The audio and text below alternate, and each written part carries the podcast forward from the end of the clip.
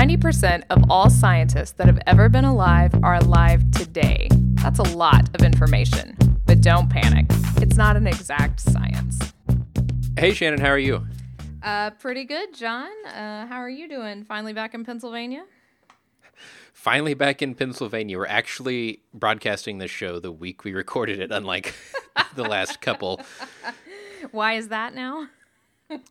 That's because I got married. Yay! I need my cowbell. yeah. I have to say that this was.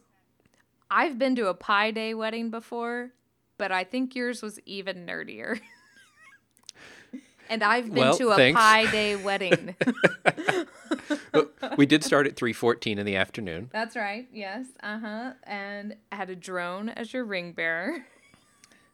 Yes. Uh, And uh, you couldn't have, you know, just thrown a garter like a normal person. You had to build a pneumatic garter cannon. yes, I did build a garter cannon. Uh, my my fiance at the time did not think that I would do it. Uh, Oh, she should know better to, than to challenge you. Your nerdiness knows no bounds. Uh, no, it was beautiful and wonderful, and we were so glad that you and Lindy invited us to be there with you guys. And I'm sure you will have a happy life together if she can live with your nerdiness. thanks, and we're glad you came. It's the first time you or I have seen each other in person in several years. We finally figured out. uh, yeah, exactly. It's not like we got to sit down and have a beer because I think you were a little busy. So. yeah, but uh, I'll put some links in the show notes. We've got some video from the drone and video of the drone, or video from the drone while we were shooting the garter cannon. So Totally, Uh. totally worth it to watch it. Trust me, it was great. But we've got all kinds of exciting stuff coming up in terms of the podcast too, right? Uh, yeah. So we're both. Uh, it's crunch time now, and it's about to be our favorite time of year. And um, it is conference season, and we have a GSA poster coming up, and that's in Baltimore, and uh, that is going to be Sunday, November first. Is um, my poster. Uh, you're going to be doing an AGU talk coming up in December, also on the podcast. So hopefully we'll be reminding you guys uh, in the upcoming weeks as well more about these. But hopefully you swing by the poster on Sunday at AGU if you, or at GSA if you're going to be there. Yeah, and I will uh, tell everybody the details of the AGU talk when we get a little bit closer. I, I have the date somewhere, but it's early enough. Nobody's planning for AGU yet until Yes, GSA is that- done. That's it, yes, that's exactly right. Uh, GSA is creeping up on us pretty quickly. So, um, but I'm pretty excited about it, and I hope we get a lot of new listeners that join us, and I hope that anyone that's out there listening now, like I said, will swing by. The talk is on Sunday, and I'll get more details about that for you all next week. Yes, and the uh, the AGU talk is also in partnership with our friends at the Orbital Mechanics. Uh, so be sure if you haven't checked out their show to go listen to their show because their show is nerdy in an entirely different way. It is. It's a really great listen. uh, it it totally is. They say we're bigger nerds than them, but I I don't know. I don't know about that. Though you know, today uh, you picked the show topic, and I thought it was really appropriate because of all the timing of these events, and it ties into space a little bit. So hopefully, uh, our listeners will enjoy talking about the red planet. Dun dun dun. Uh, right. so I just got finished reading The Martian. I wanted to read it before the movie came out. The movie just came out. I know you've read The Martian. And then there's also been a lot of news on um, some new data from Mars as well. And that's been all over. It's on Science Friday and um, all different kinds of media outlets. So while there's a lot to say about Mars, and I'm sure we'll have more than one Mars show, I thought that maybe we could focus on what this new da- newest data is and just sort of what it means in terms of the history of water on Mars, because that's what we're really interested in. Right. I mean, water anywhere is a big deal because of life, and we've suspected that Mars probably has water of some form other than ice for a while. But now we know it does, even though it's maybe not the friendliest water, as we'll talk about. That's right. So water is that thing that's been sort of predetermined. If we're going to find any life anywhere, it has to do with some type of water. I think we're all pretty much on board on that. Um, but before we talk about that new stuff, I put together just some elementary facts about Mars because, I mean, Mars is one of our closest neighbors, but, you know, how much do we really know about it? So we can just go down the fact sheet about Mars to give you a little background about the red planet. Yeah, so to start off with, Mars, though our closest neighbor, is quite a ways from the sun, uh, clocking in at uh, just a shade over 141 million miles. Uh, compare that to Earth's, you know, very measly 92.9 million. exactly. Exactly. So it's a bit further out there. In terms of how big Mars is in comparison to the Earth, I thought this was interesting. The diameter of Mars is 6790 kilometers, which is about the same as the radius of Earth.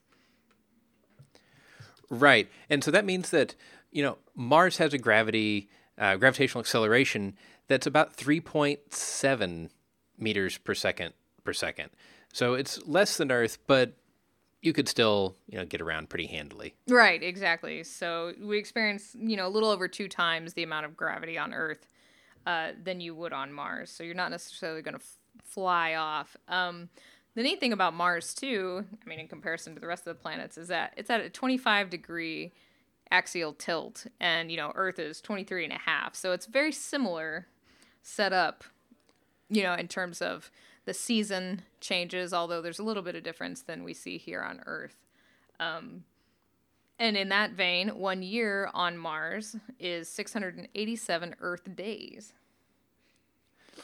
Right, so significantly longer years, significantly longer seasons, which means there are bigger seasonal changes that can happen in terms of freezing and thawing, and that makes it easy to observe even from ground based telescopes for us, which is super handy, especially before we sent probes. Uh, right, exactly. And so, if you've read The Martian or seen the movie, I'm guessing, um, you'll know that they refer to Mars days as sols, right? And so, one sol on Mars is 24 hours and 37 Earth minutes. Right, so just enough to eventually drift far enough out to make things really miserable for Mars operations, folks. yes, exactly. but since it is so much further from the sun and you know the strength of radiation falls off with the square of distance, uh, inverse square law. Well, it's kind of cold. yes. So Mars does experience quite the range of temperatures. Uh, 30 degrees C, which is a nice hot, totally habitable temperature um, that we see on Earth frequently, down to minus 140 C. But the average is about minus 63 degrees Celsius. So yeah, it's a bit chilly there. And for those of you who don't speak Celsius, that's minus 81 Fahrenheit. Oh, I refuse to go there. but I'm glad you did. You're right. Um, and then in terms of how weighty Mars is, the mass is about one tenth that of the Earth. And just for comparison, uh, the average density on Earth, and this isn't at the surface, it's of all of Earth, is about 5.5 cubic centimeter grams per cc. And then in Mars, it's about 3.9, so just a little bit less. Right. And finally, since we are meteorologists, uh, or at least claim to be sometimes. Yep, exactly. We have to talk about the atmosphere. uh, Mars has an atmosphere that is about one one hundredth as dense as ours here on Earth. So it does have an atmosphere. They do get dust devils and storms and all this, uh, which play key roles sometimes in The Martian. yes but it doesn't have uh, nearly the air density, which means that well, maybe some of the the windstorms are a little bit less fierce than they'd like you to believe in the movies. Uh, yeah, that's true. Um, it does wreak havoc on um, trying to steer those little space probes, though. That's for that's for real problems um, due to all the blowing dust in the minuscule atmosphere. Um, the atmosphere also makeup is a lot different. You know, we have a mostly nitrogen atmosphere here on Earth, and Mars's atmosphere is 96% CO2.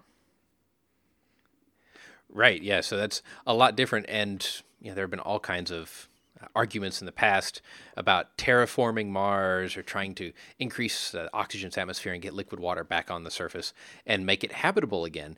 And this has gone on for a really long time. I mean, you put a link in the show notes about how fascinated people are with Mars. Exactly, and it just doesn't seem to let up. I mean, Venus is out there. Venus has super cool geology, but we love Mars, man. um, so I encourage you to go ch- click on this little space.com link. It's kind of a cool little what is our cultural fascination with Mars? And clearly we're still super obsessed with it. And I think that's just going to get more intense um, obsession as we learn more about it with all the probes we have up there. Um, but so back in the 1960s, thanks to the Mariner flybys, we actually thought that there was vegetation on Mars because the spectrum we were receiving back from Mariner looked very similar to chlorophyll. And so we made the assumption that that means Mars was vegetated. Which would have been really amazing. Uh, yeah.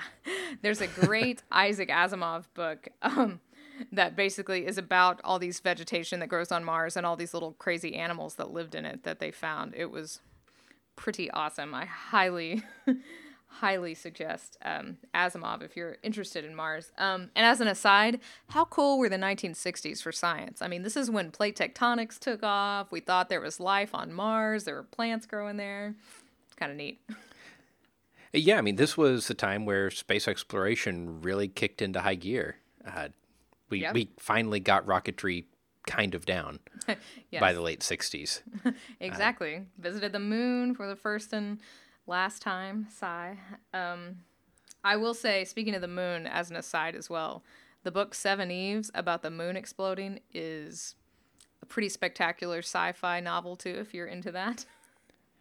It is. Uh, I normally don't read fiction, as people that have known me for a long time attest, uh-huh. and I have recommended The Martian to everyone, Seveneves to everyone. People have been a little uh, hesitant because they've been burned by my book recommendations in the past. Uh, yeah, they are kind of dry sometimes. but uh, they're really great books. Uh, if you're into space or science at all, you should check them out because, especially The Martian, uh, the science is really good. And it's getting people excited about Mars and excited about science again, which is great. Exactly. So what's that is exactly what John said. What's cool about The Martian is that it's scientifically accurate. Like this is stuff. This isn't you know, Asimovian sort of there are plants on Mars and we live in these big blow up bubbles. Even though there are some blow up bubbles in the Martian. Um, yes. but yeah, exactly. So the science behind this and, you know, anything that comes with science, if you listen to the orbital mechanics, you know this too. You've got to get a lot of public support for these big, expensive, you know, space exploration programs. And I think that this is doing a lot to sort of help people understand how much we're learning about Mars and how that investment is truly worth it. Yeah, yeah, absolutely. And I mean, the book is non technical, so you can read it as bedtime reading legitimately. Mm-hmm. Uh, but it is accurate to the point of there's an Adam Savage interview with Andy Weir that I will link in the show notes where he says there are some dates in there about oh well we would have had a Thanksgiving meal on this day had the whole crew still been on Mars, and from that the orbital mechanics are accurate enough that you can back calculate the launch date of their mission. That's incredible uh, because they are that accurate. He actually ran the computer simulations of how long would it take to get to Mars, how long would it take for these orbits, orbital maneuvers they do.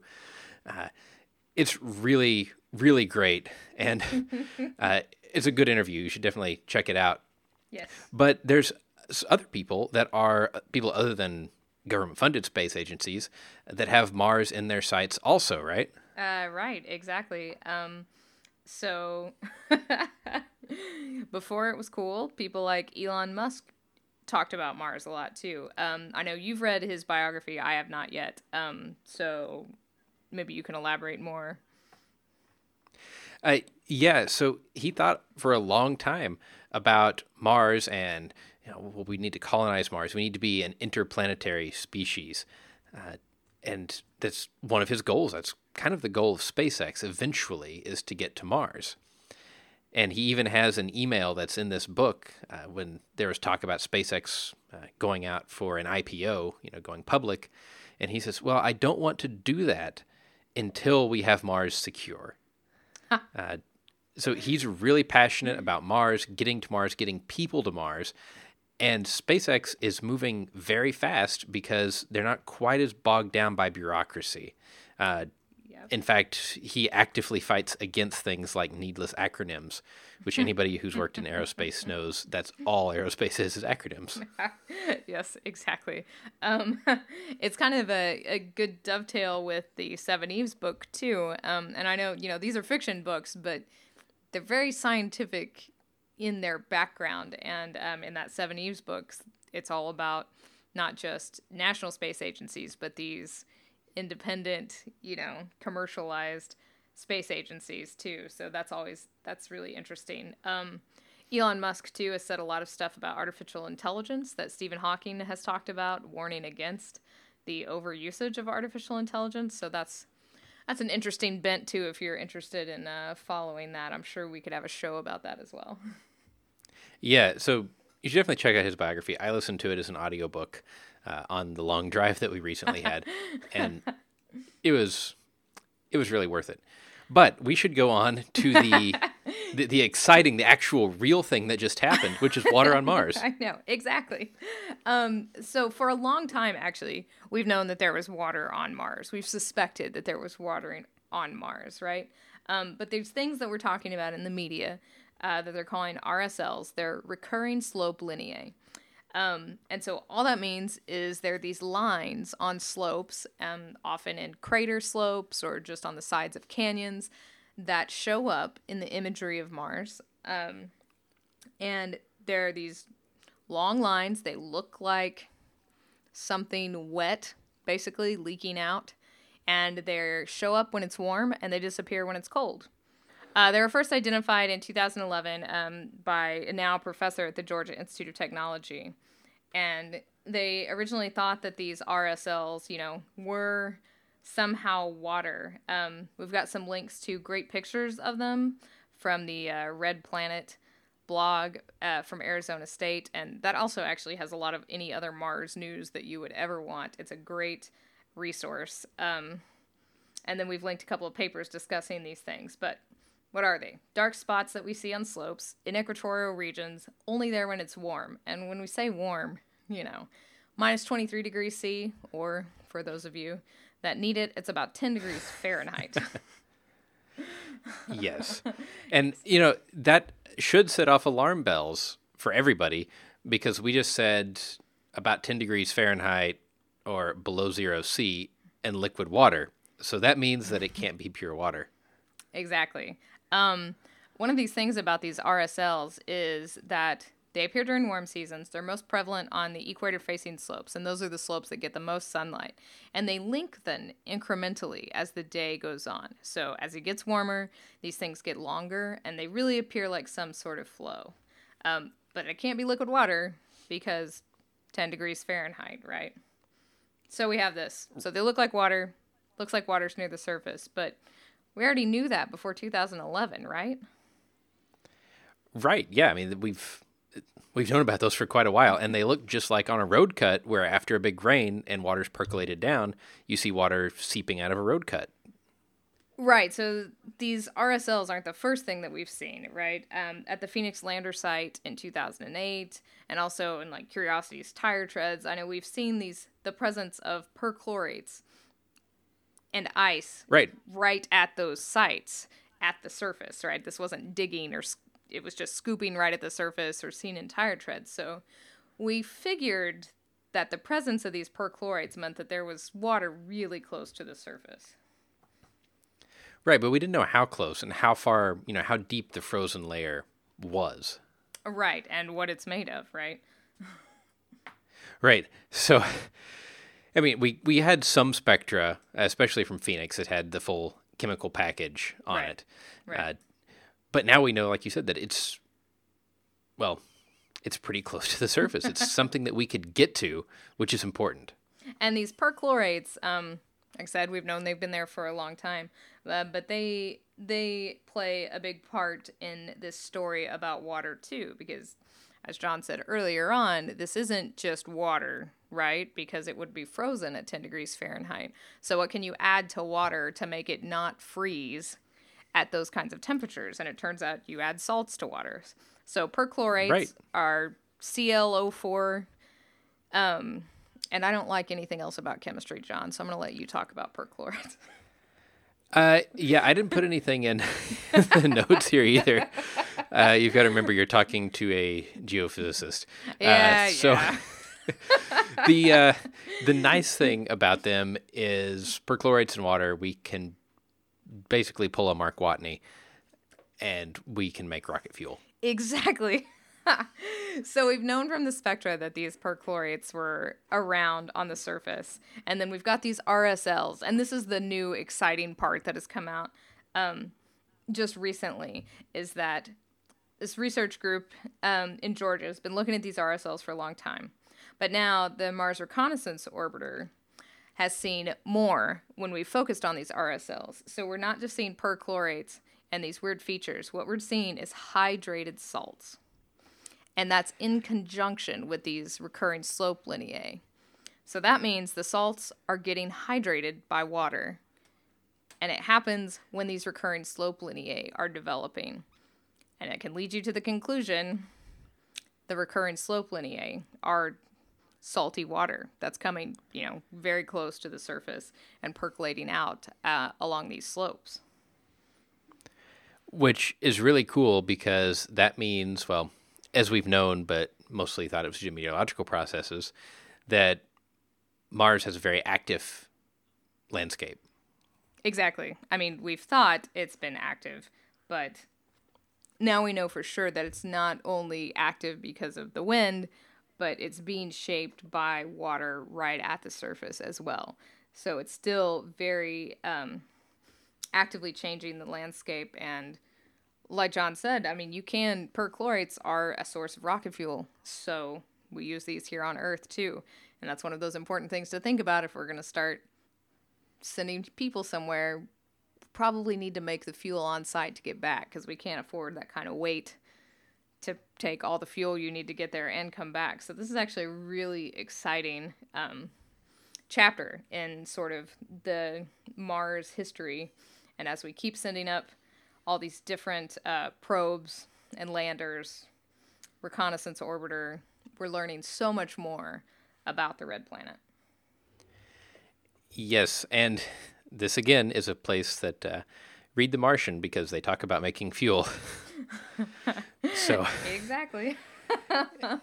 yes, that is uh, the reference book of sorts, I guess, for this because there's a lot of things in there that are very technologically feasible now, or will be in the next decade, probably. I mean, I'd like to think that nature and, you know, whoever the studio producing The Martian got together to sort of release these things at the same time, but I don't think that's true. I doubt it, but you know, uh, the the producers did work with NASA to try to make very realistic interfaces for the spacecraft. Mm-hmm. Uh, they said, you know, what would this interface look like if you were designing it from scratch? Because right now, when you think spacecraft, you think Apollo or Soyuz, lots of switches, right, and kind of old looking technology, which is true because the Soyuz spacecraft has flown basically the same hardware since sometime in the 70s. Yeah, exactly. Yeah. And, you know, our newly um, retired um, space shuttle fleet ourselves is all 80s technology, right? Our calculators are s- smarter than the space shuttle is now. So, yeah, that's that's really interesting and it'll be interesting to see, you know, what happens in the future, but it's really cool. You can follow that blog at ASU. Um, and it has very up to date um, new discoveries about Mars. So this is pretty exciting time, I think. And I'm sure we'll be coming back to this as we learn more and more. But the last few episodes have been running kind of long, so it seems like that uh, maybe we should make an effort to wrap this one up a little bit early and talk about Fun Paper Friday because this is an interesting one. Uh, yeah, this is a really strange study. It makes me wonder what you look at on the internet um, in your spare time. So sometimes you ask how I find these fun papers. If you read uh, science, you'll know that they are kind of short on space, so they just start the next article at the immediate bottom of the previous one, no matter where it is. So I was actually reading a page for my research that had to do with Antarctica and ice streams, and I noticed the title of this paper at the bottom of the last page because it's the next paper in that volume of science. I So this one was a totally accidental find. but it's really interesting. It's the Aeroelastic Flutter producing Hummingbird Feather Songs by Clark et al. Um, yeah, yeah. I did wonder where you found this, but I see now all the ice talk above that. Um, this Yeah. is this is really neat, and it's even cooler because you know I have a hummingbird feeder, and I've observed the same exact sort of um, behaviors in hummingbirds, and they're loud, mean little birds. Um, Yes, they are. but so they talk about the researchers talk about that during courtship flights, and this is actually really spectacular to watch. Um, some hummingbird species, not all, uh, the males produce these diverse sounds, and it's due to their tail feathers that have these varying shapes, but not just the shape of the tail feathers, but sort of the shapes that are next to each other. And these courtship flights involve diving down to try to impress the lady hummingbird for whatever reason. and um, as they do this, the speeds and the air flowing through their feathers produce different melodies, essentially. Right. So this is something that we want to avoid in airplane wings Right. flutter because it will eventually tear them apart. exactly. But here they're using it as a mechanism to create sound and amplify sound. And as I was reading this paper, it did also confirm a statement that you made a few episodes ago. Almost every paper I pick has to do with high speed photography. I know. that was the first thing I thought of when I read the read the first paragraph. I was like, "Oh, this is how he found it." exactly what I thought. so they do some high speed photography of hummingbird feathers in a wind tunnel. And they also use this scanning uh, laser Doppler vibrometer and measure a hundred different points on the feather many times a second to actually see uh, what the dynamics are uh, going on with the feather vibrating. And it turns out, as you would expect, it's a complex function of how stiff the feather is, the inertia, the different aerodynamic forces, the angle uh, at which the wind is coming on, the speed at which the wind is coming on. It's really complex. Uh, and it gets even more complex when you start to look at the actual hummingbird and say, okay, so this size and shape of feather is always next to this different size and shape of feather. And their combined interaction works to either amplify the sounds or to dampen the sounds just based on which feathers are next to each other and sort of the way that they're vibrating. Yeah, so when you they had uh, simulated removing one feather in a series that was normally next to each other and saw significant reductions in the amplitude of the sound, like Chan just said, pointing towards sympathetic vibration, uh, reinforcing the sound, or you know different modes coming up. Uh, they even went as far as to look at the harmonics that are present and saying that normally they saw both odd and even harmonics, but sometimes they only saw the odds, which is what you would expect for you know model of a vibrating bar that's clamped at one end. Uh, but that tells you that a lot of times it's not a vibrating bar clamped at one end. The oscillation is even more complicated than that. Uh, but I was really amazed at the speeds that they were simulating. I mean, we're talking pushing 20 meters a second. 20 meters a second. I couldn't believe that either because obviously as they change their speed, it changes the types of sounds that they're creating too. So that was something that they looked into.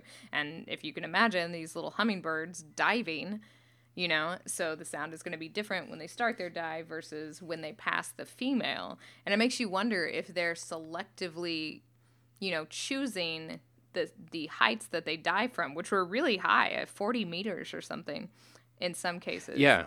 um, so that they're passing the females at a very specific frequency. That's what that's what I thought about when I was reading this. I think that's interesting. That you know that might be something that's ingrained into these hummingbirds. But it's not just their tails too. Um, they're talking about these little bee hummingbirds is the clade that they sort of focused on. Um, but they talked about also that it's not just the tail feathers, but it's also the tails in conjunction with their wings, making these triphonation, so three voiced sound systems during these mating displays, and that's that's pretty intense. Yeah, and some of the feathers were fluttering, you know, in just kind of the way you would imagine. Some of them were fluttering with torsion modes, or more complex bending modes.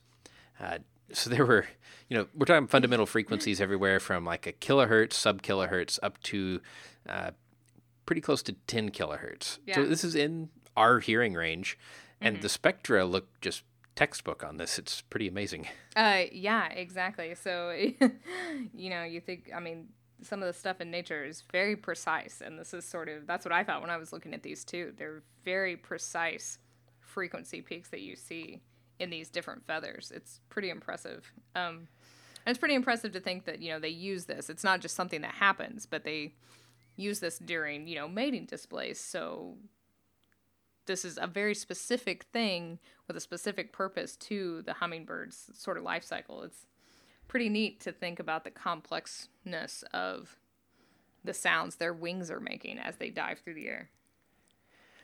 It's true. And this is a very deep, nerdy tangent, but we wouldn't have it any other way. Exactly. Uh, towards the end of the paper, it says that their dive sounds also include heterodyne frequencies. And I, are you familiar with these? Uh, no, no, I'm not. I was very interested to hear you talk about that, though. So this is something anybody that's uh, a ham radio operator, shortwave radio listener, will be familiar with the term heterodyne receivers or super heterodyne receivers. Uh, it's something that we talk about in electrical engineering and radio frequency uh, signal path design a lot. And so in the electrical world, you take something called a mixer and you put in two frequencies and you get out the same data but shifted so the output is the frequencies added together or differenced and there are harmonics. Okay. Okay, so let's say you had a 30 kilohertz signal as an input and a 10 kilohertz signal. Well, you would get an output that is them added together, so 40 kilohertz, and then a difference, right? So then 20 kilohertz, and all the harmonics of that. So it's really useful to everything in radio. Um, it's how a lot of your tuning mechanisms work. Radars use it a lot uh, for continuous wave and frequency modulated continuous wave radars. Right. But what's really what's really happening is it's pointwise multiplication of the two signals in the time domain. Okay. So if you graph the two sine waves and then you multiply the first point with the first point of the, that wave, the second point the second point, assuming they're sampled at the same time, you get this output. It's this really weird nonlinear thing.